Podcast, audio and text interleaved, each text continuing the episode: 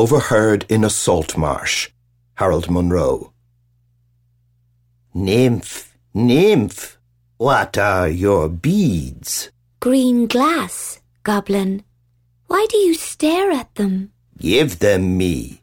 No, Give them me. Give them me. no. Then I will howl all night in the reeds, lie in the mud and howl for them. Goblin, why do you love them so? They are better than stars or water, better than voices of winds that sing, better than any man's fair daughter, your green glass beads on a silver ring. Hush!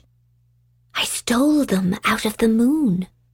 Give me your beads, I want them. No, I will howl in a deep lagoon for your green glass beads. I love them so. Give them me, give them. no.